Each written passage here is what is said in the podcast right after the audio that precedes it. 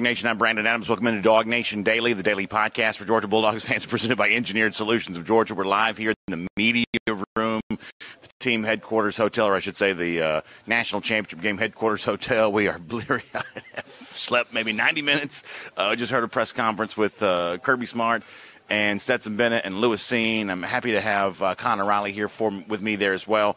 We'll do a very short version of our first and 15. We'll kind of get going on all the platforms there as well. This show's going to be a total mess. I can go ahead and tell you that all the way around. But uh, smiles all around as Georgia celebrates a national championship you know, Connor, I don't even hardly know where to begin with all this. So let's just kind of work backwards here for a moment. Uh, we just heard for the final time in Indianapolis from Kirby and Lewis and, and, Stetson. And, you know, I found myself probably gravitating towards the things that Stetson Bennett said a moment ago, maybe more than anything else. And I know for a lot of the folks, they haven't had a chance to hear this yet. It'll be up on the site. You'll read stories with these quotes, uh, you know, over the course of the next uh, couple of days here. But the thing I keep thinking about is, is that, you know, what we do, and, you know, you're a writer. I, I, write a lot less, but you know, it's taking the things the players and coaches say and you add context to it. You know, you do that with quotes within the story. I do that by a lot of times playing a lot of audio clips on the show, and here's what the guy said, and here's what it means.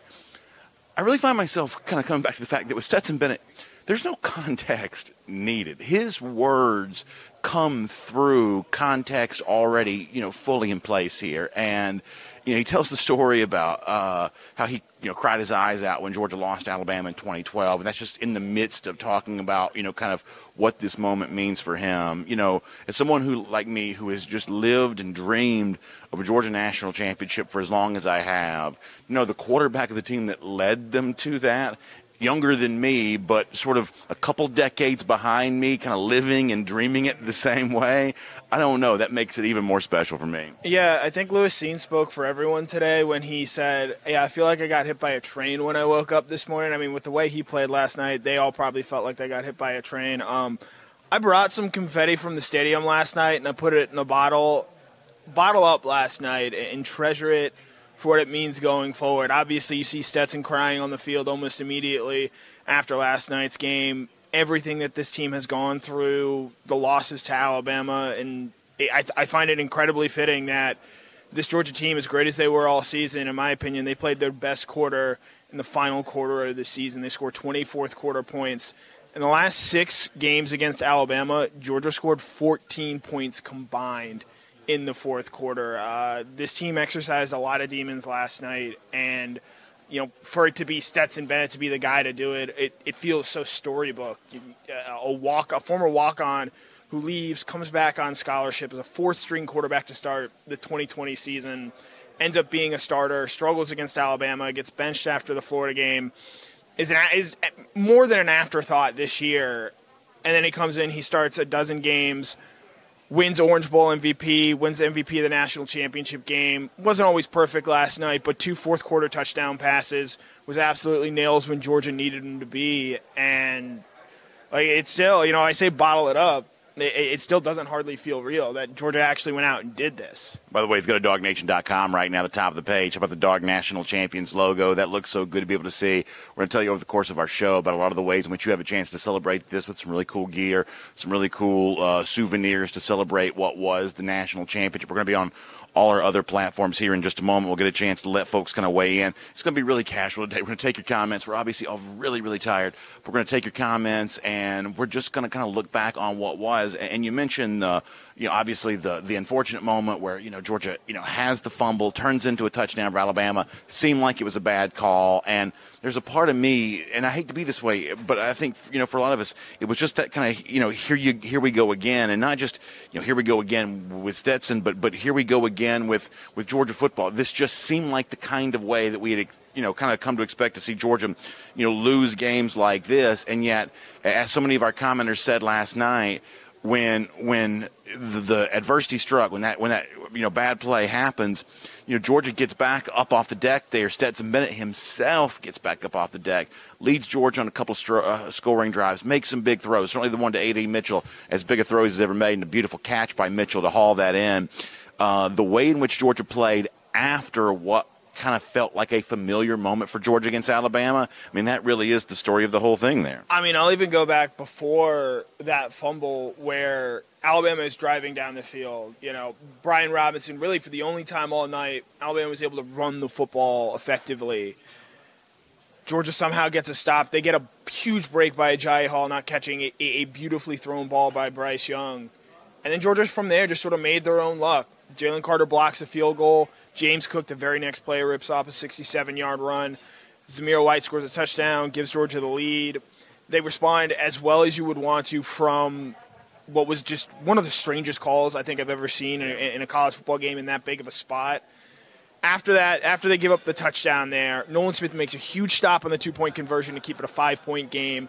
Georgia goes touchdown, Alabama three and out, touchdown, pick six to end the game. I, it is a perfect response from a veteran team. I have a story up on DawgNation sort of about the, the seniors and the guys that came back because a lot of these guys, Jamaree Salyer, Jordan Davis, Zamir White, James Cook, all could have gone pro after last season, and they elected to come back. And getting to know these guys and talk with them, it's really cool for that decision to be validated and for all the hard work and sacrifices that they have made, both in the offseason, but even within the confines of this team. Do you think Jordan Davis giving up pass rushing snaps to Jalen Carter, Zamir White and James Cook balancing out carries, Jamaree Salyer in a national championship game, moving from left tackle to right guard, which I think really helped open things up for Georgia on the ground game. Yep all those sacrifices bore out last night, and it paid off for Georgia. The more veteran team last night going into it made the biggest plays when they needed to. So last night we had the post game show, and it was crazy. I almost got arrested because all these Georgia fans would not leave the stadium because they're all gathered around the camera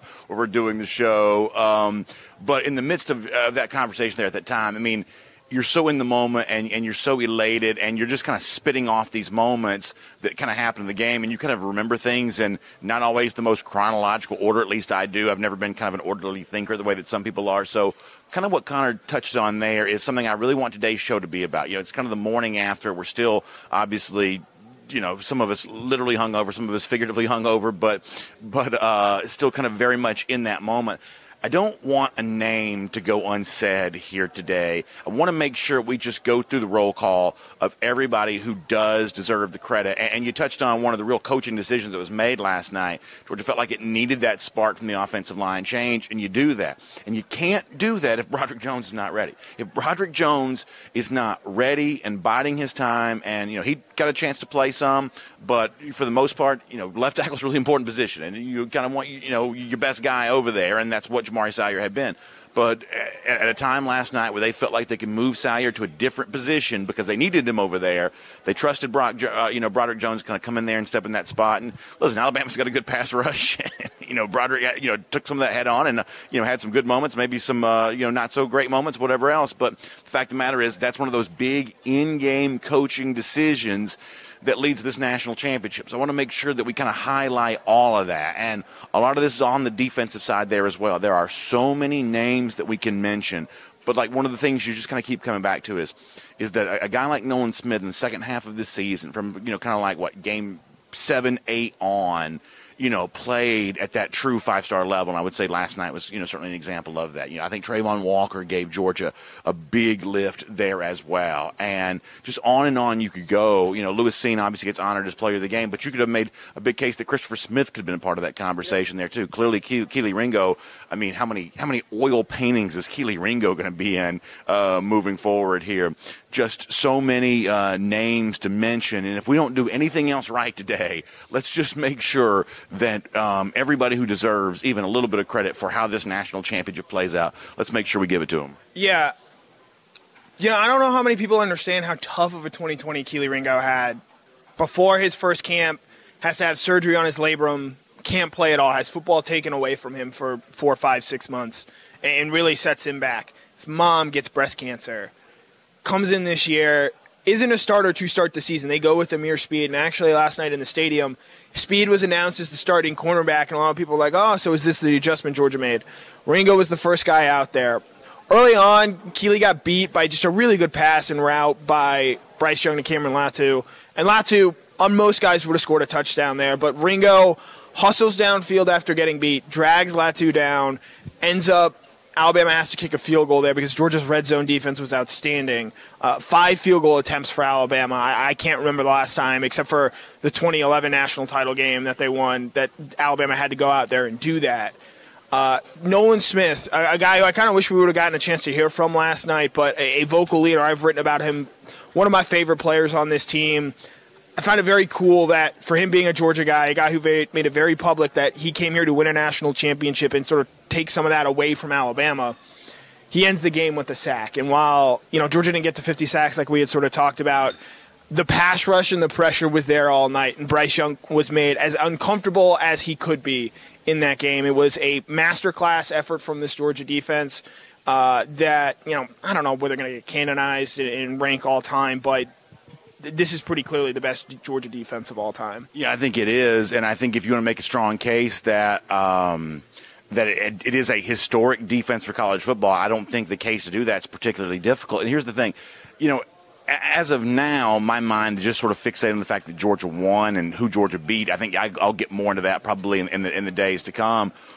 But one of the things that was definitely not lost on me last night was is that and I'm not listen. I'm not, I'm not, trying to talk trash about that. But Nick Saban said you couldn't win this way anymore. Nick Saban said that you couldn't win a championship with defense and, and running the football. And obviously Georgia in the smart eras had teams that run the football better than uh, than this you know Georgia team did for the entirety of this year. But they absolutely got the tough hard yards late last night when they needed to. Uh, you made the comparison to the press box. Zamir White, the way that he ran uh, late in this game, so reminiscent of the way that he ran at the beginning of the season in that uh, game against Clemson. There there in Charlotte, but running the football, playing defense, you know, really establishing that way. That's one of the reasons why this defense, I think, has a chance to be mentioned, you know, historically among the very best, is because in a era in which college football is totally defined by an offensive revolution that's taking over the sport. And it seems like you know more and more numbers you know being put up each and every year. Uh, Georgia reversed that trend, or at least a little bit, or at least checked that trend a little bit here this year. And that's one of the reasons why I think there's a little bit of a of a historic nature to what Georgia did defensively. How's this for some symmetry? Georgia's first touchdown of the year was a pick six.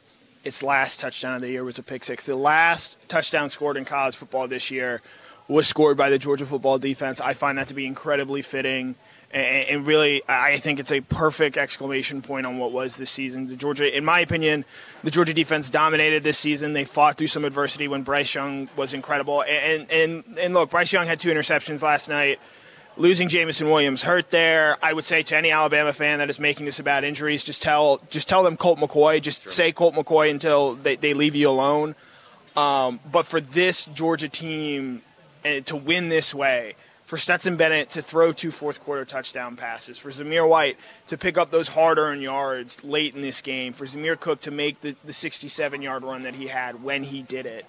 Uh, it's everything that they've worked for, and I'll be honest here, it's really, really cool to see it pay off in the manner that it did for this team. No, that's exactly right. One more point I want to make, and then I want to tell you about some cool stuff that's uh, upcoming here that we have an opportunity for you if you want to be able to really celebrate this national championship in style there's a weird contrast that I keep coming back to with all of this. And if you ask the average person who knows college football, what's the one thing they have known in recent years about uh, about the sport?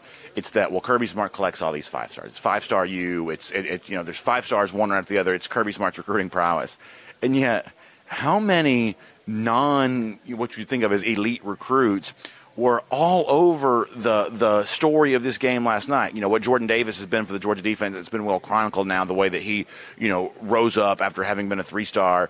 Uh, you know, recruit on the defense side of the ball. Obviously, we know about Stetson Bennett, but the catch that AD Mitchell makes, I mean, that's on the list of touchdowns in Georgia football history that are better than AD Mitchell's touchdown catch right there. It's about that long, and I'm putting my fingers together so close that they're touching. And yet, that's a guy that also has a very non-traditional recruiting story. Uh, it's just really strange that that for all the five stars, and this is you know measurably as talented teams. You know, certainly the two most talented teams in the country were on the field last night, and you know Georgia has a historic level of talent being collected in the program, and yet it's also guys who don't quite have that same pedigree who step up and become you know part of the national championship story for Georgia, which I think is really amazing. The guys who scored Georgia's last two offensive touchdowns last night, Adonai Mitchell, Brock Bowers, both were freshmen both played zero high school snaps last year. They did not get a chance to play. You know, Adane is as well chronicled. Brock is as well coming from California. Zero high school snaps. Those guys come in, make immediate impacts in this Georgia passing game. Uh, just a really incredible team win last night for Georgia. It was not a perfect game, but when this team absolutely needed to make plays there in the second half, you know, I was talking with my roommate at 5 a.m. this morning as he is flying out of St. Louis Georgia did, Georgia played like a C game for the first two and a half quarters. Uh, they were frantic. You know, I thought the defense played really well, but but from an offensive standpoint, it, it was not a well played game. And then things just sort of clicked, and they were able to run the ball, and that seemed to sort of open everything up. And the touchdown pass from Stetson to Adonai Mitchell, it's, it's kind of perfect because – there was no, you know, Alabama jumps off sides there and it's a free play, and Stetson has no consequences. You know, he throws an interception, it's five yards for Georgia, and he just puts up what, what will go down, in my opinion, as the best pass he throws in a Georgia uniform, and it, it, it, it turned the game, and really was the, a huge response after, you know, and you touched on this earlier. Everyone felt you have that call go against you. Alabama finally gets in the in the end zone and it felt like the game was slipping away, and they come right down. Pass to Jermaine Burton. Burton draws a pass interference penalty. They actually get sacked. Uh, it was second 18 when he made that throw. Not quite second and 26, but I think if you're a Georgia fan, you'll take it there. And that play will certainly go down as one of the more memorable ones from last night. So we're just kind of casual here today. We're just kind of recapping everything that happened. It's DawgNation Daily. We're going to take a lot of your comments here coming up in a moment. I also want to tell you about a really cool thing that's coming up. I'm going to step off camera for one second to do this. So last night you saw these on the field. These are the AJC uh, Atlanta Journal Constitution and DawgNation teams up for the field editions here. Uh, I bet I got accosted last night because I gave a bunch of these away. Uh, honestly, like somebody asked me the other day, "Hey, what is the one thing you want for the national championship?" Now I got a whole bunch of confetti myself, but this thing has always been my favorite. I love to get these framed. I've got the Rose Bowl framed, the the one that was from on the field there that night, and and this is the one. I mean, it says number one right here, and uh, I just love this. Even if I didn't work for this company, I, I, would love this thing. For some reason, I've just always loved the field editions. Well, the special field edition. There's also a special street edition there as well, and believe it or not, um, there's also going to be a really great book from the Atlanta Journal Constitution as well that looks back and chronicles this national championship season. And there are a couple of different ways for you to get this stuff right now. So I want to make sure you're aware of all of this. First of all, if you just want to kind of you know, see everything that's out there and available for you. The field edition, the street edition, the upcoming book from the Atlanta Journal Constitution. It's ajc.com slash dogs news. Of course, uh, dog spelled the way it's supposed to be, D-A-W-G-S. Um, dogs news, ajc.com slash dogs news. Now, there's also this, and I'm sorry for reading y'all, but I want to make sure I give you the uh, official particulars on, on all of this. So you can obviously buy there at the uh, website, but there's also a chance, um, there's a, a plant there in uh, the AJC plant there in Norcross. You can actually drive to that today. This was the kind of thing that happened when uh, when the Braves won the World Series. These same kind of field editions were incredibly popular. You could not buy them. They were um, they were just scarfed up all over the place. A lot of you remember that they were you know being sold on eBay and things like that. Um, if you go to ajc.com slash dogs news, you can find out more details about the plant in Norcross. That's just the facility where these are printed. And they're actually going to sell those in person. It was a really fun thing. I, I know um, uh, most of the time they were being sold at the time I was doing the show, but some of our DawgNation colleagues, including our buddy, our buddy BJ Sweeney, went out and helped sell those there that day. So it's a very uh, good chance to just drive up, friendly person, going to kind of sell you one of those. So if you want to get your hands on about as cool a piece of very simple, just just perfect that tells the story forever, suitable for framing, as they say on TV. Um, go to ajc.com slash dogs news. Find out how you can drive over and pick one up from the Norcross plant here today, or if you want to order one, uh, the field edition, the street edition, all that, you're able to do that as uh, we just uh, look forward to just celebrating this national championship here. Obviously, leaving from Indianapolis today what's it going to be like? In, first of all, Kirby Smart was so funny a moment ago talking about the video that he saw from Athens. I saw some of this there as well. It was pandemonium in the streets of Athens last night. Really, obviously, you want to be in Indy for the game, but if you could have blinked your eyes and been in Athens last night when that clock hit zero, so the celebration that went on there, that was certainly the place to be, and it's going to be that way for the next few days there as well. I'm looking forward to being in Athens some myself this week, including on Saturday for the big parade. And don't you know, DawgNation is going to be all over that. I mean, what are these next few days going to be like? Hot take. I'd have rather have been in Athens than Indianapolis last night. Uh, because I, I think what made college, college football so special, it's not the games, it's not the brand of football, but it's the people. It's the emotional connections you make with people, whether it be you know so many out there you grew up watching with your mom or your dad, or you know I'm fortunate enough to go there and have so many lifelong friends at Georgia and, and, getting to see them celebrate and react last night. It's really cool, and it's those emotional connections with college football. And, and I think a lot of people here, myself, yourself included, have a very special tie to the city of Athens and what this team means to them, what these next couple of days are going to be like. If there's a, a, sip of alcohol still still available on Sunday morning, I will be floored.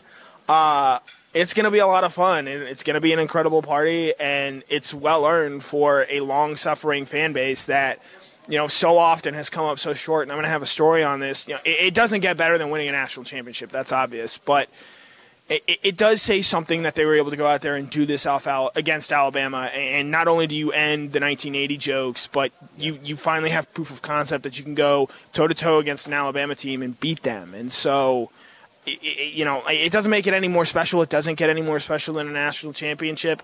But, you know, as you get further and further away from this, it'll be nice to look back and say, well, we don't have that monkey on our back either anymore. So, I'll tell you a couple things about being here in Indianapolis. Then we're going to take a lot of your comments on Facebook and YouTube and DawgNation.com. We're going to let you help us get through this thing here today because let me tell you something. I am running on a pretty low tank here right now. Um, I have a little bit of a love hate relationship with the press box. I've joked about this before about coastal elites and the press box, things like that. Um, you know, I was so stressed out and so worried about, hey, if Georgia's going to win, where do I want to be? Can I get on the field? Uh, can I get down there at, at, the lower bowl where a lot of the Georgia fans were? And I just kind of realized, hey, the game is too in doubt. It'd be one thing if Georgia's up 40 to nothing. Yeah. Then you could just kind of plan where you wanted to be. Um, but the game was too in doubt. You sort of had the impression that that this was going to go pretty late before you knew how the game was going to be decided. So I thought, I got to keep this simple. I got to keep this safe. Let me just stay here in the press box and watch the result of the game, even though it's not the, quite the same emotional experience that it would be to be down on the field or to be in the stands. Uh, it's going to take time to get down there. I'm going to miss something important in this game, so let me not run the risk of that. So I stayed in the press box. So being in the press box, here's the one, one of the reasons why, as someone who just loves the sport and you know likes being a fan of the sport, this is one of the things I don't always love about press boxes. Is there's especially in these NFL stadiums, the press box is completely enclosed by glass. It's not open air the way it would be at, say, Sanford Stadium.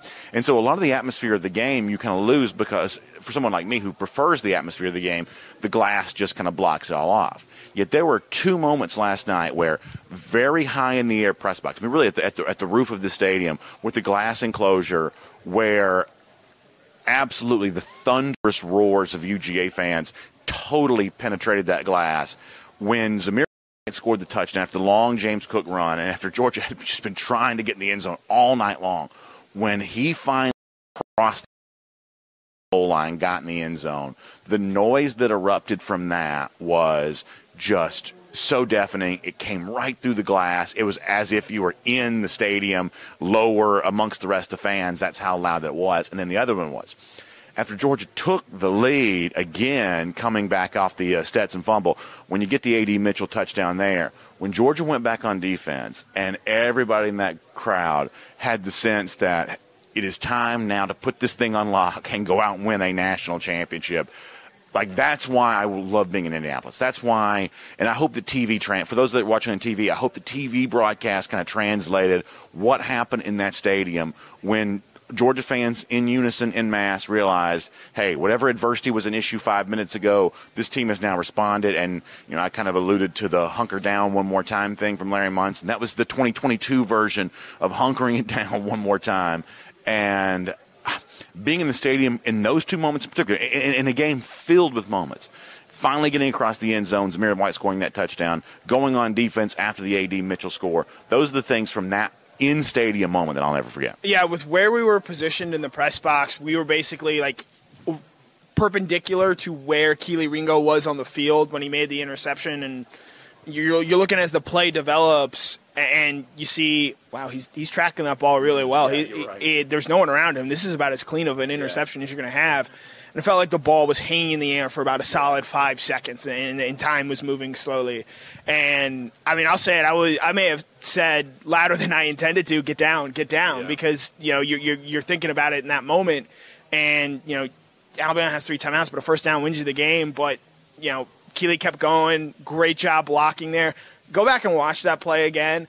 Dan Jackson put his body on the line and just got absolutely obliterated. And I'm sure. Shout out to the North Hall Trojans, by the way. my my folks up there in Hall County, they love Dan Jackson, and I uh, I love them too. So all you folks up there in Hall County, this one's for y'all. And I'm sure he doesn't care at all that he got obliterated because that's an incredible play and an incredible moment for Georgia. And you know there were people crying in the press box. I know you're not supposed to cheer. I don't know if there's anything in there about crying. I know BA and I turned to someone at some point and said, "Hey."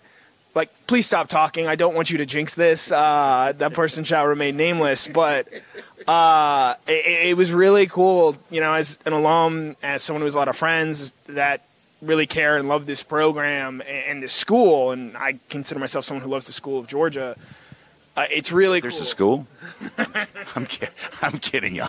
I'm playing. Some of us come here to play school. It, it's really cool to, to see everyone – sort of, and I'm sure the commoners all are, are the same to get to celebrate this, to finally have this happen. Uh, you know, I'm a Boston Red Sox fan, New England Patriots fan. When they were winning, you know, in my childhood, I didn't have the proper context of how long they had really been suffering. But for Georgia to get this close time and time again, and to finally just come through and, and, and win, it, it makes last night all the more special. And obviously, you know, Kirby Smart said this, and I agree it, it doesn't make up for the heartbreak of 20, 20 and second and 26. Nothing ever will. But it just, you feel like a different person this morning with, with all that you have going ahead. And again, they're going to have a ton of turnover off this team. It's going to look very different next year. Having said that, they're still going to be favored in every game they play in. And, you know, I don't know if, the, I don't think they're going to win a national championship next year because that Alabama team is going to be loaded in a hornet's nest. But Georgia's going to defend this national title, and they're going to be a, a, force in college football for years to come. I said before, regardless of what happens in the national championship game, Georgia has proof of concept. Now, no one can go out there and question that what Kirby Smart is doing. A little bot Alexis on YouTube says that the way I described it last uh, night and this morning, uh, you know, kind of caused uh, her, her, to be emotional. I'll tell you this: is that. Um, like I was fine in terms of like handling the emotion of it. Um, I, you know, I, I just kind of processing, right? Like I'm the kind of person that in a situation like that, I kind of like to just immerse myself in the situation and watch all the emotion that's happening around me. I, I like to kind of soak that up, and so that's kind of what I was doing. But um, my family couldn't be here. My, my wife, my kids were at home. They had a bunch of folks from our neighborhood, and my mom and some folks like that came over to watch the game. And so I wanted to rush over and call my wife because you know, listen, you know, she has been with me through so many of these things. Uh, where you know, it's like if Georgia loses a game, it's obviously hard on me because I, I, don't like it when Georgia loses, but it's also really hard at work. like like I have a very bad day at work when Georgia loses a game, and I come home and I'm you know just tired. I don't I'm just bad mood, and so she has been there through all of that. And so in addition to the fact that you know she's a Georgia fan herself, and so happy to see UGA win, she has also endured a lot of this uh, with me over the years. And my kids now have gone on to be Georgia fans, much the same way I was a big Georgia fan when I was a kid. So when I uh, when I called. Um, you know, at home last night and you hear the cheers coming on the other side of that, you know, that's the part for me where I got emotional because it's obviously the way in which you know, this gets passed down from generations, right? Like, like I went to my first Georgia games, you know, I mean, like, you know, with my grandfather, you know, we started going regularly like mid 80s. And then, you know, my dad was obviously a, a, big part of that for me there as well. And now we're sharing that, my wife and I, with, with, with our own kids. And I truly believe that the experience of being a Georgia fan would be no less special if Georgia never won the national championship because because the thing that sports does is it makes it easier to connect with people. Like you know, ultimately that's all. I don't mean to be philosophical, but that's all life really is. It's a chance to connect with people, and sports is just an easy excuse to do that. Um, so you know, the relationships you have are no less valuable if if you're rallying around a team that does win the national championship. Man, it sure does sure does feel fun to get that. It sure does feel fun to celebrate that and to see that level of elation and happiness. So that's where my uh, emotion mm-hmm. comes from. And even thinking about it right now, obviously, you have that same you have that same feeling around that. Is and, and you know you're the same way. You, you know we're separated. I don't, wouldn't say we're separated by a full generation, but you are you know what couple decades younger than me. Yeah. yeah. So I mean, for you, it's really a lot more about like friends and things like that. Yeah. But the bond that you have with these friends is, is, just as deep too. I mean, it really is. You know, the, the, the joke has always been you know the friends you make along the way, but that really is yeah. kind of part of it. Uh, I, I, will tell you this: uh, I have to get a tattoo now. Wow. I told my freshman year roommate, who Nathan Puckett, I am great friends with, has been a huge influence on my life. Uh, I texted him on Thanksgiving, "Hey, if Georgia wins a national championship, we're getting 954 tattoos. That was our freshman year dorm room, and."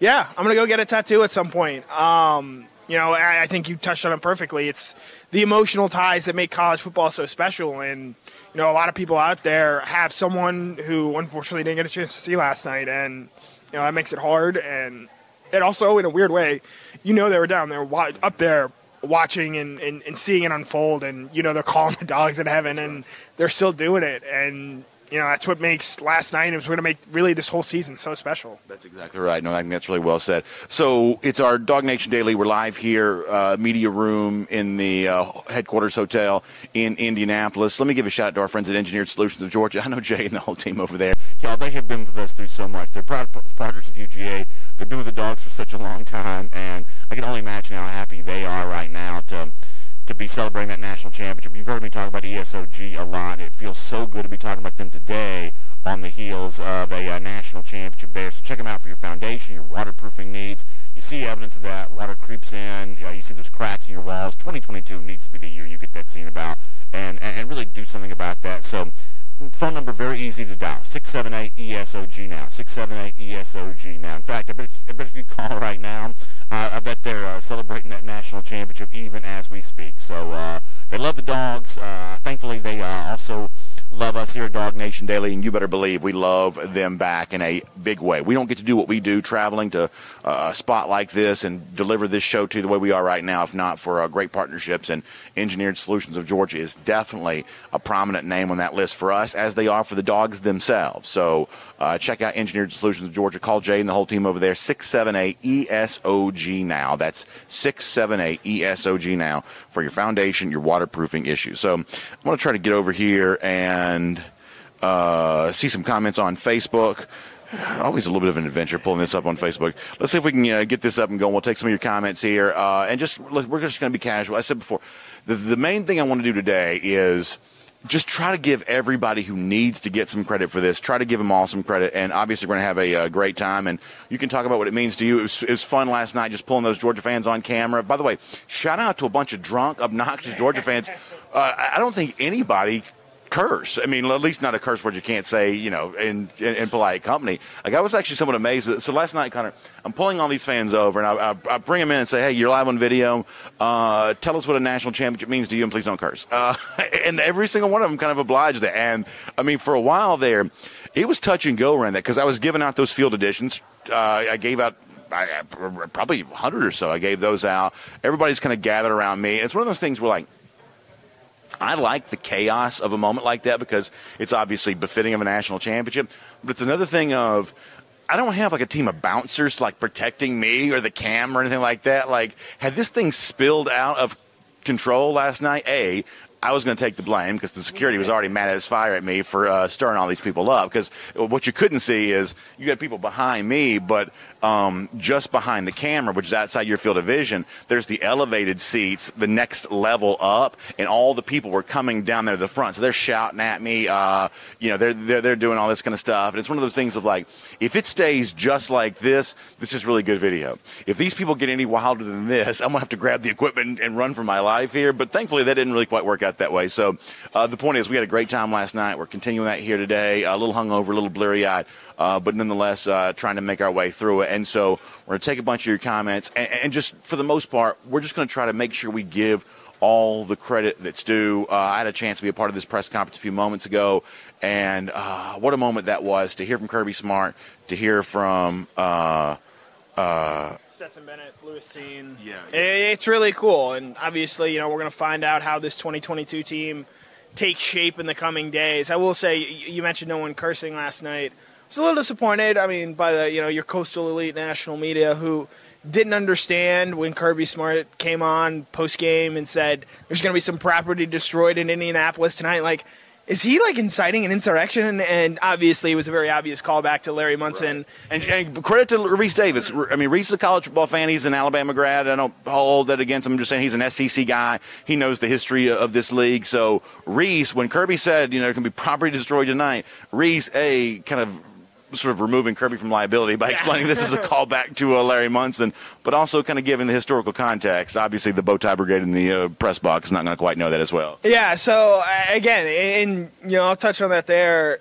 You know, Kirby is someone who it is really cool that he's an alum of this this program uh, of this school, and for him to be the coach that leads Georgia to its first national title since 1980. He's talked about, and we're going to hopefully get a story up on this at some point about Vince Dooley. He thanked Mark Richt today in both the development of him and also where Richt got this program, uh, you know, pulling it up from where it was in the 90s. And, and you know, Kirby touched, talked about Jim Donnan, who he played for, talked about Ray Goff, who recruit, recruited him. You know, don't you know Kirby's been criticized for a lot, and I know I've said my fair share of things about him. Don't lose sight of the accomplishment that he had in winning this national title for Georgia, doing it his way, with despite having five-star Jacob Eason, high four-star Jake Fromm, five-star Justin Fields, five-star JT Daniels. He won a national championship with a former walk-on as quarterback. Uh, you know, Kirby Smart didn't curse last night it felt a little bit like him winning that way was maybe a middle finger to the sport and, and, saying, hey, you know, you don't have to have a Joe Burrow, a Bryce Young to ensure it helps and makes it easier. And I'm sure there are Georgia fans out there be like, yeah, it'd be a lot less stressful. But for, for Georgia to win with Stetson Bennett, zero interceptions in two playoff games, five touchdowns, zero interceptions. Uh, great moment for Stetson. Great moment for Kirby Smart. Great moment for the University of Georgia. So I apologize, but apparently we had a little bit of a microphone issue a moment ago when I was giving a shout out to Engineered Solutions of Georgia. Let me do that right now. ESOG, give them a call. 678 ESOG now. That's 678 ESOG now. Jay and the whole team over there, they love the dogs. They love uh, supporting UGA. They have supported us here at DawgNation Daily for a long time. We are so appreciative of them. Uh, appreciative, appreciative, appreciative. What?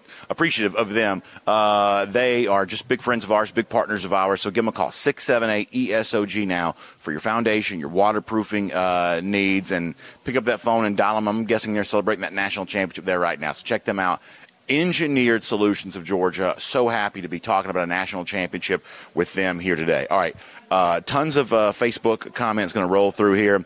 Um, let's just get so many of these.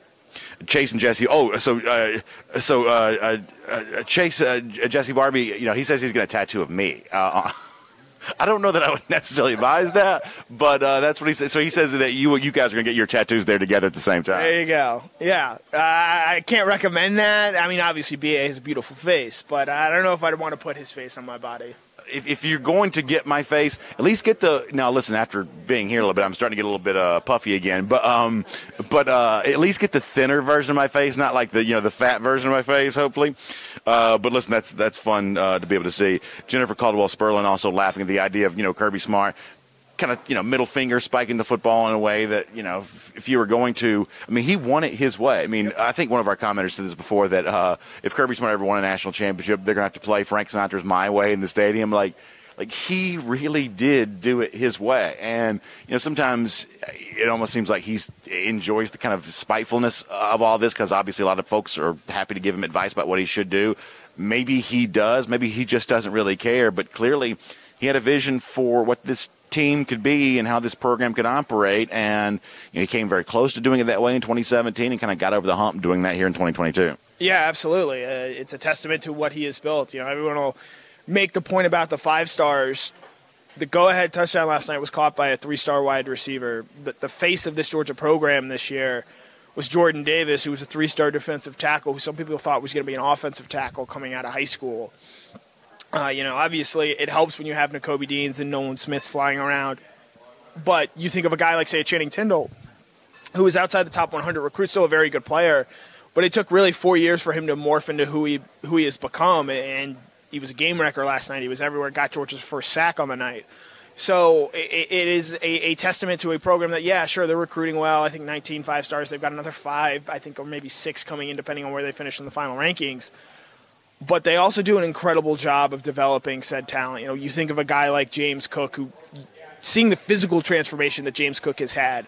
You know, you think of Zamir White, a guy who tore his ACL twice before he'd ever played a significant snap at Georgia, and really, you know, having old, kind of the perfect Zamir White game. You know, I think only like 65 rushing yards or something along the lines of that. But when Georgia absolutely needed him to, he was physical, he was moving the pile, and is someone who I think is going to have a very prominent NFL career. Uh, James Cook, so many of these guys. They're going to have at least a dozen guys drafted. It could be as high as 15. And even with all that, this team, because of what Kirby has built, because of the way Kirby has built it, you know, there'll be a drop off next year, but this is still going to be one of the top five teams in the country.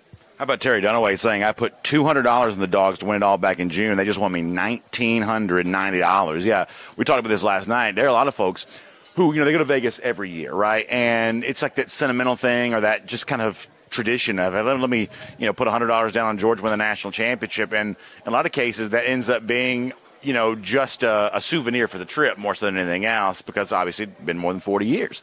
Um, but now there are a lot of folks going to be cashing tickets. That's, that's that's that's what's fun. It's like okay, now that the championship's won, there are a lot of folks. What, what, what do I do with that ticket? Let me see if I can get mail that thing back in or, or whatever else. And so there are a lot of folks going to be cashing those tickets over there.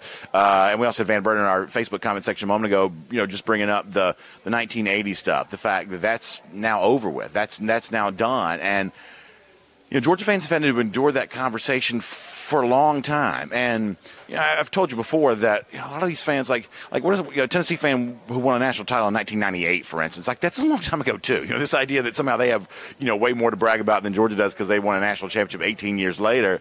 Um, I, I never quite bought into that, but none of them can say any of that anymore, and that's good for us who are fans of this team who've had to endure that. But y'all, this is like the one thing that I would, and I almost, if I could have asked a question in the press conference. I was actually going to ask Lewis about that.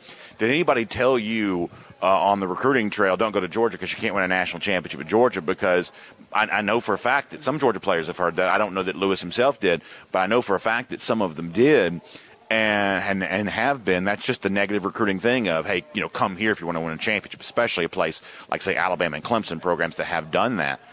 I, don't know what you do to negatively recruit against Georgia anymore because this is now the reigning national champion. So many guys get a chance to be a part of this story. Georgia's about to heavily populate the NFL draft. You know, good luck negative recruiting against Georgia right now because they, for the most part, eliminated your opportunity on that. Yeah, one, two most dominant programs in college football last five years, Alabama and Clemson, pretty clearly.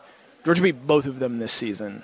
Uh, that should not be lost in, in, in terms of talent and, and, where they rank too. You know who was on the field last night? Uh, tell me. Dan Mullen. Wow, yeah, that's right. How, how, do you think Florida fans feel today? Oh, sure. I joked about this on Twitter last night. All those Florida fans said that Dan Mullen was going to get to a national championship game. I guess last night was was proof that maybe they really were right uh, about all of that. Uh, more of your comments coming in. I guess this is also technically our Around the Doghouse here, uh, presented today by Georgia's own credit union. So uh, this will be kind of an impromptu doghouse. Um, Green Soldier says Stetson Bennett earned uh, this in despite of the lack of faith and despite, uh, you know, at times, uh, you know, his own play. And listen, obviously he had some up and down moments over the course of the season. But as I try to say a lot during the year, I think he was frequently better than he was given credit for. And I really do think for a lot of people, the way in which this game ends with the big moments for him, I think it's going to cause folks to go back and reconsider the way that he was playing during the season. Because one of the things that would come up a lot is when I would try to give him credit, when I would try to praise him for what he was doing, there was always the yeah, but yeah, but he's not going to do that against Alabama. Yeah, but you know whatever else. And I'm not going to lie to you. There was a moment last night where, you know, I felt like, you know, is this going to end up being another more ammunition for the folks who kind of say, I mean, that that he can't do it against Alabama because remember, he thrashed Michigan last week and there were a bunch of people who didn't want to give him credit for it. And I'm not going to get this into the to the quarterback debate. Or anything. I'm, I'm honestly not going to turn this into a you know battle amongst Georgia fans. I'm just saying this to make a point. There were a lot of people who couldn't even give him credit for the Michigan game, the 13 and one 12 and 1, 13. Yeah, 12 and 1 Big Ten champion. He goes out there and lights them on fire. There were some folks who were hesitant to even give him credit for that because, well, he's not going to do it against Alabama. Well, now that he has done it against Alabama, I really do think not only will folks give him the proper credit he deserves for how he played against Michigan, but other times during the season there as well. This really was a good year for Georgia offensively. Stetson Bennett was really responsible for a great portion of that. He had a good season. It was not always perfect, and there's a certain kind of helter skelter nature to the way that he plays, which is kind of fun to watch, but also kind of you know you know uh, it's sometimes maybe stress inducing for Georgia fans. But now that the way that the season ends, I think the entire thing will actually be reconsidered now. And I think it justifiably should because Bennett had a really good year. 29 touchdown passes, seven interceptions, over 300 yards rushing. And yes, he had the fumble last night. How that was ruled a fumble and Bryce Young's play at the beginning of the game wasn't, I'm not quite sure. You'd like more consistency there from the right officials. But in that fourth quarter, he was absolutely nails for Georgia. Did everything that they needed him to do. In the two college football playoff games, Stetson Bennett, five touchdown passes, zero interceptions. Uh, yes, he did have the fumble, but you know I don't think it can be overstated that when Georgia needed him to play his best football of the season, that's what he came out and did. Led him on two touchdown drives. Uh, third and one makes the quick pass to Brock Bowers and lets his athletes go to work there and walk in for a touchdown. But you know Stetson didn't lose the game there, and that's something he said often last night. He said he was not going to lose this game for Georgia. Yeah. You know, wasn't a great first half, but it was also 9 6, and, you know, still obviously within striking distance for Georgia there. And then late in the game, late in the season, when Stetson needed to be at his best, I think he was. All right, so Lesko brings up a really uh, you know, important point in the comment section. I want to get to that. Let me just remind you, though, it's our uh, Around the Doghouse presented by Georgia's Own Credit Union. Visa Signature Platinum cards. Uh, there are a lot of folks who, you know, they're going around Indianapolis having these big meals and having a great time. Uh, it's always good to use a Visa Signature Platinum card from Georgia's Own Credit Union for stuff like that because when you're making these transactions, when you're buying this stuff and traveling around, you get big time incentives for that. It can be used cash back, all, you know, your own travel rewards, all kinds of stuff there as well. Uh, plus, you can make contactless payments, which is obviously convenient in this day and age when we have everything, you know, kind of going on that we do. Uh, you can get $150 just for signing up. Uh, so go to uh, georgiasown.org to find out more about that. georgiasown.org as uh, Georgia's Own Credit Union presents Around the Doghouse to you. Let me also mention this again, as I told you before, the uh, really cool field editions and the street editions these, if you didn't get one from me last night, a bunch of you did, but if you didn't, remember these are on sale. Let me give you that website to go to um, to find out more about that. I know I'm juggling like 87 different things right now, but uh, somebody remember the website was? Hold on one second. Um, the website that you want to go to for this is ajc.com slash dogs news. Uh, obviously, dogs, D A W G S. A, we'll edit all this out ajc.com slash dogs news. ajc.com slash dogs news. You can find out about the how you can order a field edition or street edition, or if you're in the Atlanta area, go to that web, same website, find out how you can get to the Norcross plant. You can actually drive over and pick one of those up. The honest truth is, if you're close enough to do that, just drive over there, get your hands on it, get it framed, put that thing in your office. Uh, I, I, promise you this: my field editions are going to be uh, are going to be framed and all over my house here very soon. So, can we just do some football stuff here for a minute because there is some stuff going on. So, Lesko mentions Cortez Hankton. It is my belief that he's likely going to LSU. I, I, I don't think that's a rumor. I think that Cortez Hankton's probably leaving for LSU. Um, so, Georgia's going to have two assistant coaches that it needs to hire. Uh, you know, obviously the the situation with Glenn Schumann and, and, and Will Muschamp, presumably as co-defensive coordinators, but there's still an opening on the defensive side of the ball um, because your outside linebackers coach is now gone. Um, and I, I, certainly get the impression that Cortez Hankton is leaving for LSU, which now opens up a wide receiver position. One of the things that Kirby Smart also touched on today was that some players that were going in the transfer portal Kirby said, listen, they wanted to be team first guys, and they just kind of basically swallowed that for right now. And, you know, we're here on this team and, and, and, and working towards the goal of winning a national championship, not wanting to make themselves a distraction. But now that the season is over, I mean, there's an average of 11 players per team. There are 130 teams in Division FBS, you know, college football. Uh, there's an average of 11 players per team currently in the transfer portal. So Georgia's about to have some transfers announced out of this program. Georgia's got some coaching hires coming up. Stetson Bennett totally sidestepped about whether or not he's coming back to UGA. There's obviously, you know, the quarterback is sort of the transfer position more so than anything else. Uh, it stands to reason that not every quarterback that is potentially here at Georgia is coming back next season because that's like a, an elite 11's worth of quarterbacks. Like, like at a certain point in time, it's like a quarterback camp uh, if you've got that many guys. So somebody's probably going.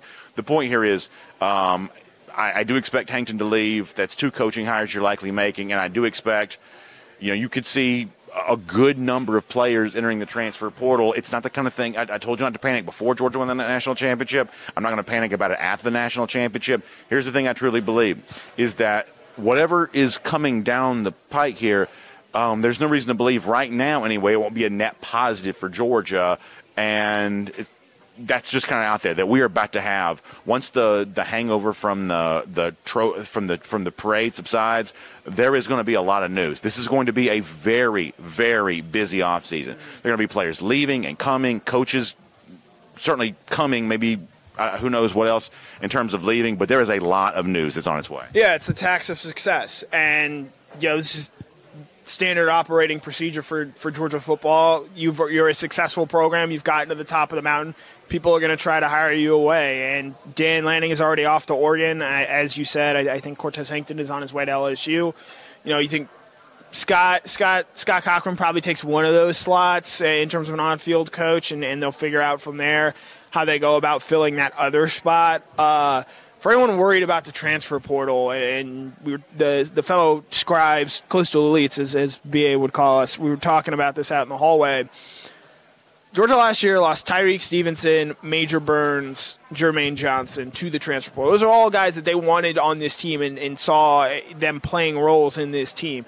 Jermaine Johnson was the best defensive player in the ACC this year, and Georgia still won a national title. Uh, yeah, you're going to have probably you know as many guys as you have drafted in the NFL draft. You're going to have that many guys go and transfer, and, and some of those guys are going to be decent names and, and names that this Georgia staff probably doesn't want to lose, but this Georgia program is going to be okay. You know, they, I don't expect it taking an LSU size step back from winning a national title. It could look a lot like Alabama's season this year, where it's a really young team and, and you know they're having to struggle and, and, find their way to wins. But by the end of the year, they sort of know who they are. They trust their identity.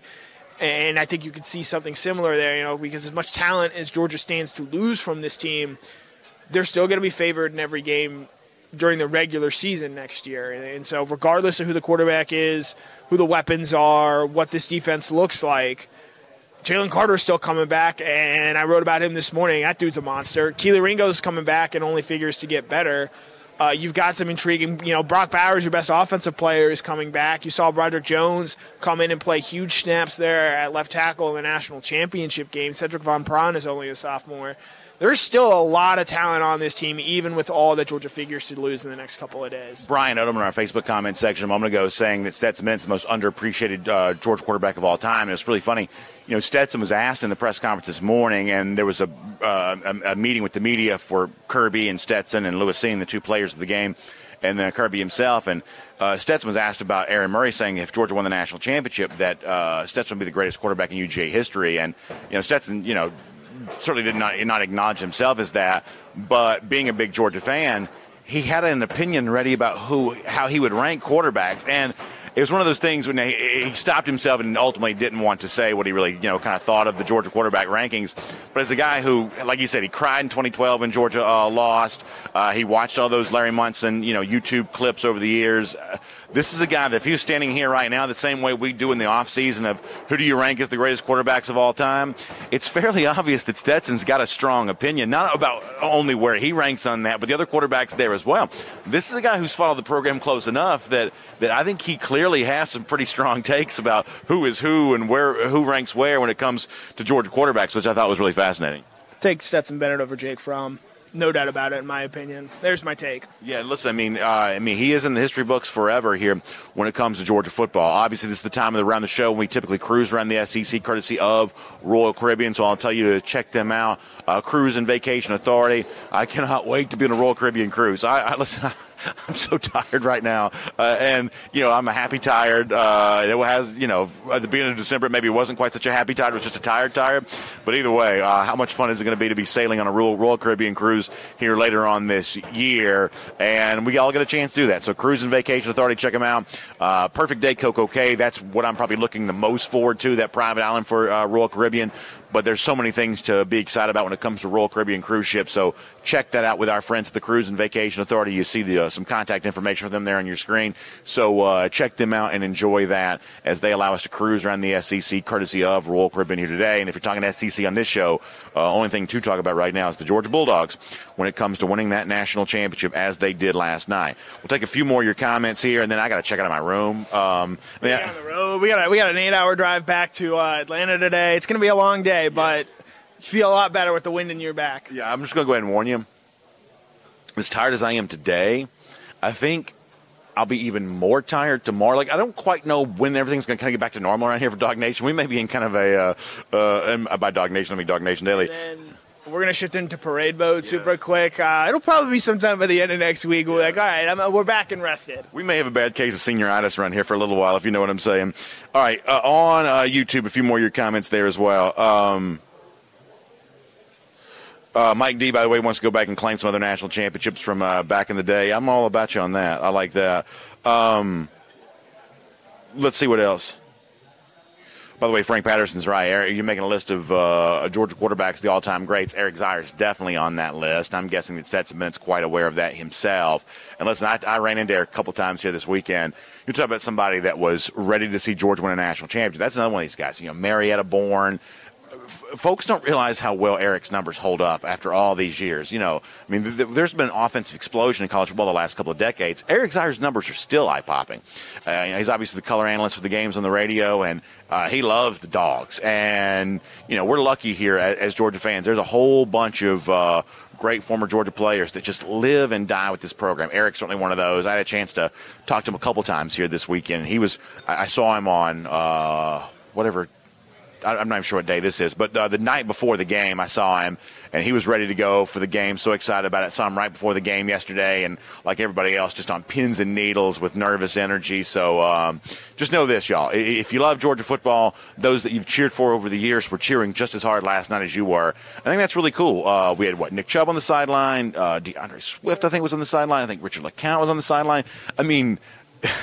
that's a lot of institutional memory. You know what I'm saying? Like that, there's a lot of good vibes in the sideline when you got good guys like that. And I can only imagine, you know, how much coaching they were doing and screaming and you know just like you know they had four years of getting screamed at or three years of getting screamed at now they're out there just screaming at these guys and you know getting them lined up and getting in the right place but in a night like that you just need all the help you can get you know what the loudest uh, lucas oil stadium got last night was what do you think when Rodrigo Blankenship was shown on the Jumbotron. And let me tell you, for those that weren't there to see it in person, he was stressing like everyone else was. I think it was late. It was around the fourth quarter. The game was getting tight. he had the look on his face of a, a, true Georgia fan that had seen this movie a thousand times. Like, oh, just get through this roller coaster ride, and they did. And you know, Kirby has talked about you know what it meant seeing those guys last night for D'Andre Swift, for Nick Chubb, who who you know I, I think back at second and twenty six.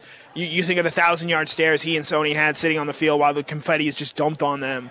Uh, you know, those guys probably feel really proud that they were really able to help build Georgia up, you know, specifically that 2017 team, because I don't believe they get to this spot without that 2017 run. I told you we want to try to give you all the names today that we can. Brian McPhail mentions obviously James Cook, who's been so big for Georgia, is huge in the Orange Bowl. And look, I, I, don't know what the single biggest play from the game was. I mean, you know, clearly the Kelee touchdown and, and the A.D. Mitchell touchdown are huge. But at the time that it happens, the James Cook long run that sets up Georgia's first touchdown was really big there too. I mean, Georgia needed an explosive play, and he gave it to him in a big way. You know, you know, Cook's a good player, man. You know, it seems like you know this program took a couple years to kind of figure out how do you want to use him. You know, you know, what do you want to be? I, I, admittedly, at times I kind of talk about you know it's like he's almost could be a wide receiver, he almost could be a running back, but it's like he's almost not enough. You know, early stages of his career, you kind of wondered is he is he too much of a tweener to really have the ultimate impact? But he became a, a you know a true running back, but also I mean he's really like at this stage of his career he's actually truly both. Like you can line him up wide, and he's a very dangerous receiver type weapon, and he can be the kind of guy that gets tough hard yards and you know turns it into kind of a highlight reel play. James Cook grew, mature matured as a player. It's not easy to have a famous last name like that. Um, obviously, everybody knows who Dalvin Cook is that follows football closely, and uh, James Cook certainly honored that Cook name in a big way with what he did in Georgia uniform. And obviously, I know he plays in uh, memory of his father, who passed uh, a little more than a year ago. Uh, can't say enough about James Cook. Yeah, it's awesome, and you know, I wrote a story about it this morning he's one of those guys that he could have been a Sunday player this year. He could have played a game at Lucas Oil Stadium at some point playing for the Houston Texans. But he, like so many other guys on this team, Jamaree Salyer, Jordan Davis, Zamir White as well, elected to come back. And that's sort of what it takes to win a national title. You need those junior guys who could go be NFL players, NFL prospects, and start making that money, be those fringe, you know, fourth, fifth, sixth, seventh round draft picks you need those guys to come back. James Cook is going to be no. I don't know where he's going to get drafted. He's probably going to be a second or third round pick. He's going to make plays. He's probably going to be on your fantasy team next year. Uh, Jamaree Salyer is going to be starting for somebody week one next year on the offensive line, whether that's a tackle or guard, I don't know yet. Someone's going to use a first round pick on Jordan Davis. As stunning as that would have sounded four years ago, when, when you know people were incredulous that this guy was playing so much as a freshman. Uh, it, it speaks to the talent, the the job Georgia has done developing these players, and last night was a perfect culmination of that. And listen, I know some of y'all gave me all kinds of grief back in the spring and summer last year when I obsessed for weeks over you know, Georgia needs more front end NFL draft talent. You know, that's the thing that was holding it back from being what LSU had been, what Alabama frequently was. You just weren't putting guys in the front end of the NFL draft well enough, and we hammered it home over and over, day after day after day. That's how true I thought it was. Well, guess what? Uh, when Roger Goodell gets up there uh, from Las Vegas in April, there are going to be a lot of dogs' names called. First three rounds of this draft are going to be, there may be a 10, 12, you know, guys go in the first three rounds. That's what a national championship does. Uh, the cool thing about football is, is there is a very close connection between uh, individual success and team success. For whatever reason, um, you know, players coming to a place like Georgia trying to make themselves the best they can be to make money has the byproduct of also benefiting the team there as well. There's a very close tie between pushing yourself for individual success and what that creates for the team. And Georgia experienced a national championship because of guys who want to be NFL players. They want to go get the real money. There's always going to be more money to be made on the NFL side than there is on the NIL side. I just believe that to be true. And so these guys that have worked themselves to to become NFL ready players, Georgia certainly benefited because of the of the effort they put in. Yeah, and the pipeline is up and running. You know, Nakobe Dean's going to be a first round pick. Travon Walker, if he elects to come out, is probably going to be a first round pick. Jordan Davis, I already mentioned. Uh, you're going to start getting to a spot where you're going to have multiple first rounders every year now. You think of a guy like, say, a Jalen Carter, Brock Bowers when it eventually comes time for him. Georgia's in a spot now. You know, the hard part's done. They've won their first one. Right. Uh, you know, obviously, a, a title defense. I'm going to write about this at some point in the, in the, in the coming week you know, I, I, I, value, and we talked about this last night leaving the stadium, you know, what does next year look like and whatnot. You know, title defenses matter. You know, yeah. you, you don't want to be 2020 LSU where it's just, you know, looks like you don't care. And then a year later, Ed Orgeron's gone. Right. The title defense is going to matter to this team next year. And, you know, I don't know if they win it or not or, or where they rank to start next season. But this is going to be a program that is, you know, they're not Alabama yet they're on Clemson's level. They're on Ohio State's level. They're ahead of Oklahoma. You know, we we wrote and talked all off season about you know where does Kirby Smart rank among the coaches right now. I mean, if you want to put Dabo ahead of him, that's okay. I, I get it. He's got two titles. Kirby only has one, even though Kirby has the head-to-head win there. I better not see Ryan Day ahead of him. Nope. I better not see Brian Kelly and his nope. family ahead of him. I, I, better not see Lincoln Riley, who who didn't want to come play in the SEC, ahead of him. No, you're right. Kirby Smart, and I, I, wrote it at the time. I, I think Kirby Smart, his biggest sin was that he wasn't beating Alabama, which you could say for you know every other program, but really Clemson and, and Gus Malzahn's Auburn of all people in recent years. It's over. It's done. It's a new era for Georgia football, and it's one that I think is going to continue to, to be very good to Georgia fans in the years to come. I think that's right, and well said by Connor. And by the way, normally we have Connor on the show. We do our Kroger Fresh Take. You think the, the Kroger doesn't love the Georgia Bulldogs. This is the back of the field edition. How about this? Dogs are number one. A great ad by Kroger. That's how much they love UGA. We've been so thankful to have Kroger a part of everything we've been doing here at DawgNation for a long time. And uh, there's so many folks, Kroger, Lori, and uh, all the people up there. I, I, listen, I have I have shed more tears with her, you know, after some of these Georgia games uh, over the years, and I know they're also uh, happy. So I'm happy with the folks at Kroger because there's a lot of people right now truly celebrating this national championship. A few more, um, a couple more minutes to go. We got to get off the air after that, so we're just going to kind of roll here through here for a couple more minutes. Mike D mentions the block field goal, how big of a deal that was. That's 88. They got that right. Jalen Carter got yeah. So that's another name we haven't really mentioned as of yet. Carter played a huge game for Georgia last night. He is a terrific football player. He's the kind of player that only national championship level programs get you know, to me, the, the big defensive tackle is a little bit like that front line starting pitcher in baseball where there's only a few of them. Everybody's chasing after them.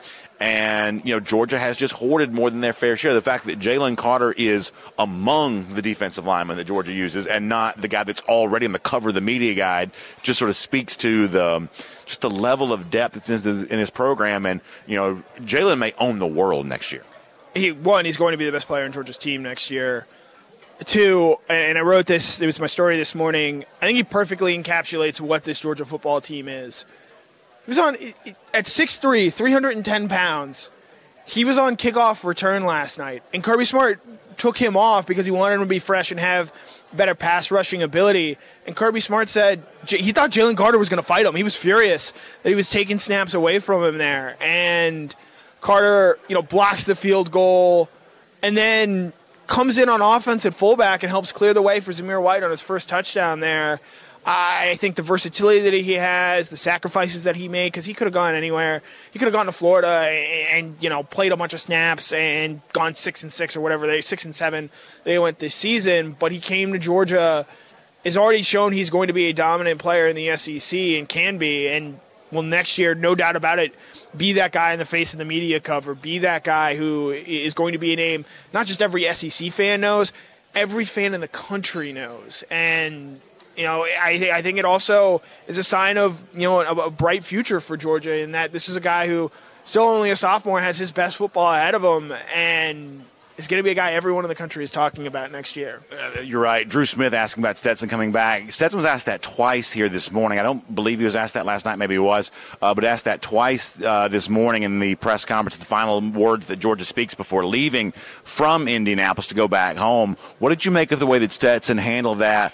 I, I, got the impression that Stetson knows what he's going to do, doesn't want to talk about that right now. Maybe that's an announcement that they're going to make the parade or something like that, which would lead you to believe that if you're doing that at the parade, that's the kind of thing you say you're coming back for. Um, what did you make of the way that played out today, maybe you have a different sense of that than I do. Uh, my ultimate takeaway was Stetson knows what he's doing, just doesn't want to say, yeah. Yeah, it's one of those things where the question obviously has to be asked, but you're not really expecting an answer, and that's sort of the way it played out there. But it was still kind of an interesting non-answer, I guess. Yeah. What I'm like, I, you're right. I totally expected a non-answer, but the non-answer was actually still somewhat interesting to me. Stetson uh, Stetson Bennett is incredibly honest and forthcoming in his press conferences, and we really appreciate that. And I think in that moment there was part of him that did want to say and just get it over with and get it over and out there. But I think there's a time and a place for that, and he knows it. And, and whatever his decision may be, he's earned the right to make it. If he wants to come back and play another year, he's absolutely earned that. He won a national championship for Georgia as their starting quarterback, and was, you know, with the exception of one questionable officiating decision, flawless for Georgia uh, in the college football playoff. If, if, he wants to ride off into the sunset, knowing that it doesn't get any better than last night, and it won't, uh, even if Georgia wins it again next year, there, there, will not be another night like tonight for, for quite some time, in my opinion, with this program.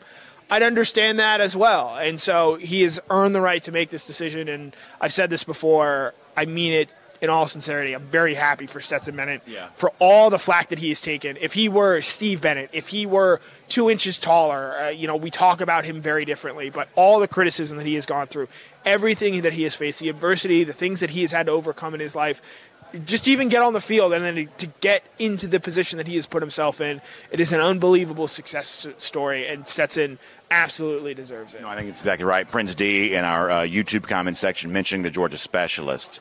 Um, Podlesny and Camarda have really given Georgia a lot. Um, you know, uh, uh, Podlesny had a, you know, a, couple moments this year where you know, maybe missed a couple of kicks that you expected to make, and you started wondering, oh, is Georgia going to have a kicking problem? The truth is, he totally settled himself down. Statistically speaking, goes on to have a very good year and really was very dependable for Georgia down the stretch, including some big kicks last night. You can't say enough about Jake Camarda. I mean, he's just such a weapon in the punting game. You know, kickoffs there as well, but such a weapon in the punting game. I've got to know his family a little bit. We kind of jokingly we'll talk about how when we would run into each other before the games, that was usually a pretty good game for Georgia at Arkansas or at, you know in Charlotte for Clemson. So uh, I kind of got to know that family just a little bit, and so happy for them and. Um, just you know if you're trying to give credit to everyone where it's due, Camarda and Podlesny, you got a big performance from both your specialists last night. And, you know, Kirby Smart harps on special teams, and that's obviously a very big part of that. Yeah, and, you know, I thought Jake Camarda was huge early on in that game with his punts flipping the field and the way that he was. Uh, you know, for him, you think of where he was you know, 2018 that Notre Dame game struggled with struggled with punting, or 2019. The years all blend together at this point. But you know, you you didn't feel confident in him, and at the end, he's booming kicks and flipping the field, and, that makes a difference. You know, you think of the hidden yardage, and then Jack Podlesny, similarly a walk on who nobody had even heard of, and the the press box announcer last night had a field day trying to pronounce his name. Uh, made two field goals, no doubt about it. Was perfect when called upon. You know, he's got a decision to make regarding his future. He's graduated. He could potentially decide to pursue an NFL career. I think he's a good enough kicker to do so. I think he made 22 of 27 field goal attempts this year, better than I think you know it sort of felt like. You know, with some of the misses that he had, but special teams that hidden yardage made a difference in this season for Georgia. Uh, BetUS, check them out online, betus.com, promo code DN125. Some of you wish you had a ticket down on Georgia to won the national championship. It'd be fun to cash in one right now. A lot of folks going to BetUS, and they're getting that money because they did have that. So you can't get this one, but you can get the next one. BetUS.com, promo code DN125, get a 125% sign up bonus. And now that the college football season's over with, I mean, it's a lot harder for me to, just to be completely frank, get into the NFL playoffs because I give so much of my life over to college football. A little action on the game sometimes makes that a little easier to do. So as we head towards the postseason in pro football, BetUS a good resource for you. Just make the games more fun. Just get a little bit of money. It doesn't take much, just a little bit of money to make just the game more fun to watch.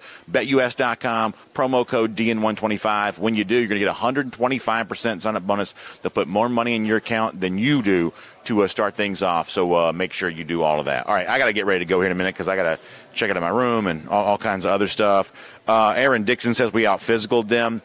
And here's the thing, like I, am honestly trying my best, like like not turn this into you know a, a, a trash talking session or something like that. Nick Saban knows. Nick Saban knows that you know what what he used to have, Kirby has now, and they did. They, they pushed him around last night. They out physicaled them. You know, Nick Saban uh, built the Alabama program into an offensive juggernaut. I, I, can't fully understand this, can't fully explain this, but both at Alabama and Ohio State, two programs that were once renowned for their physicality, as they've gotten better on offense, they've just gotten softer. They're soft on defense. They don't run the football, you know, quite as well as, as, as they once did. Kirby Smart won the way that Nick Saban used to win. And when Saban's head hit that pillow last night, and you know when he got up this morning and had his Metamucil or whatever it is that he does, um, you know he he he just knows that uh, that Kirby took what used to exist in Tuscaloosa and brought it over to Athens. Yeah, I think in the first half, Alabama's defensive line was doing some things, uh, and then Georgia makes a change. Inserts Broderick Jones, moves Jamaree Salyer, and that really seemed to solidify things, especially in terms of running the ball just even because Georgia started calling more running plays after that point. You know, there was there was a time there where I was sending some texts to some friends saying, hey, you know, I'm not sure what Todd Monken is doing right now. Uh, I don't want to say run the damn ball, but you know, you would have liked to see that a little bit more at certain points last night. But late in that game, they made the plays, and it was the running game that opened up a lot of things. Zamir White constantly churning out yards. We mentioned uh, James Cook flipping the field with his 67 yard run. Um, it's sort of, you know, an inefficiency at this point for Georgia when they zag and they want to base their program on being the more physical team and being able to establish themselves over the four quarters. Which you think of the pyrotechnics to say Alabama, Ohio State, they want to throw the ball a whole lot. And it made a difference uh, when it absolutely needed to for Georgia last night against Alabama. And Alabama's not going anywhere. They're still going to be a really good team. But Nick Saban also said, Georgia kicked Alabama's butt. Only he didn't say butt. He, yeah. he said a much more profane word. And I'm not. I already said damn on here. I can't say another curse word. So uh, only one per show. so I, you know, Alabama's still going to be here. Georgia, though, is going to be right there, meddling in their plans, trying to take a few more national titles off them, and be, you know, it's not out of realm of possibility now. Now that you have proof of concept, and there are some also some areas where Georgia can even improve and get better. You think secondary depth you know, you could see more from this offense going forward, though you saw the points this year that you really needed to you know, it's not out of the question that Georgia in two, three years could be the premier program in college football. That's right. All right, final comments here. We're going to make kind of a makeshift version of our R.S. Andrews cool down. I know Darby's having a good time with all this last night. Uh, R.S. Andrews uh, online, rsandrews.com for your air conditioning, heating, plumbing, electric needs. They show up on time. They do the work that's promised, the price that's promised. Uh, a couple more of these comments. Lucy Bowers Boykin, so she did do it. She toasted with the 41 year old uh, Coke from the 1980 Coke bottle. It's so cool, Lucy. I am uh, glad that you uh, did that. I know a lot of Georgia fans are enjoying that same kind of thing right now. Somebody also mentioned, yeah, Richard Pollard says that Keyshawn Johnson was talking about the Alabama injuries. Yeah, here's the thing. Colt McCoy. Colt McCoy, Colt McCoy, Colt McCoy. Yeah, and for the folks who are, you know, maybe a little younger or maybe they're just kind of hungover this morning, remind folks about that 2009 season. Yeah, so 2009 was Alabama's first national championship game under uh, under Nick Saban. Great team, you know, beat the brakes off of Florida in the SEC. Our good friend Mike Johnson played on that team. Uh, we got a lot of respect for that team. A lot of respect for that team. And I was a massive Colt McCoy fan. You know, one of the best players in the country that year, potential Heisman Trophy candidate, was a Heisman Trophy finalist. Opening drive of that game, gets a shoulder stinger, can't go back in the game, and can't play. He was one of the best players in college football that year. And you can say Alabama would have won regardless. We'll never know the answer to that, but don't let one injury or, or two injuries dictate what played out on the field last night. And here's the other thing, too. It's like, I'm not saying Keyshawn's going to do this, but just generally speaking, they're going to move the goalpost on you. They told you, well, you hadn't won a national championship in 41 years, you can't win one. Now you won one. You, win two. now you're say you can't win two, or you only beat Alabama because of injuries, whatever else. They're going to move the goalpost on you. You honestly cannot worry about it. You, you really can't. There's not a part of me that. I, I won't spend six seconds thinking about what somebody outside of DawgNation thinks about this national championship. This one's for us, right? This is not for, you know, ESPN guy who, you know, probably fell asleep in the third quarter and you know you know you know didn't li- you know live and die with the whole thing. This is not for them to kind of dictate all of that. But if you want to have the conversation about the Alabama injuries, here's the deal. You know, there's a reason you get to recruit, you know, 85, you know, f- you know, full guys for your roster. And the idea that Alabama had to go export a guy like Jameson Williams off the Ohio State program to even be in this position sort of speaks to the fact that Alabama's not quite what it once was. Some of that erosion happening because of what Kirby Smart's been building up at Georgia. College football is a zero-sum game. My success takes food off your table. As as Kirby's been hoarding all this talent, there's not quite as much of that to go around in Tuscaloosa as there used to be. So some of the stuff about Alabama being hurt by injuries, go back three or four years ago, Alabama could have had a dozen injuries you'd have never even known because of the depth that that exists in the program. But there's not as much elite talent to go around for Tuscaloosa anymore because a lot of folks decided, you know, Athens, Georgia looks like a better place to be. Plus, I thought Alabama fans told us that Scott Cochran caused all those injuries. and, and, by the way, Nick Saban himself played into that same message board nonsense there as well. That's very uh, well said for you. All right, we got to get ready to go. Give me a final thought, please.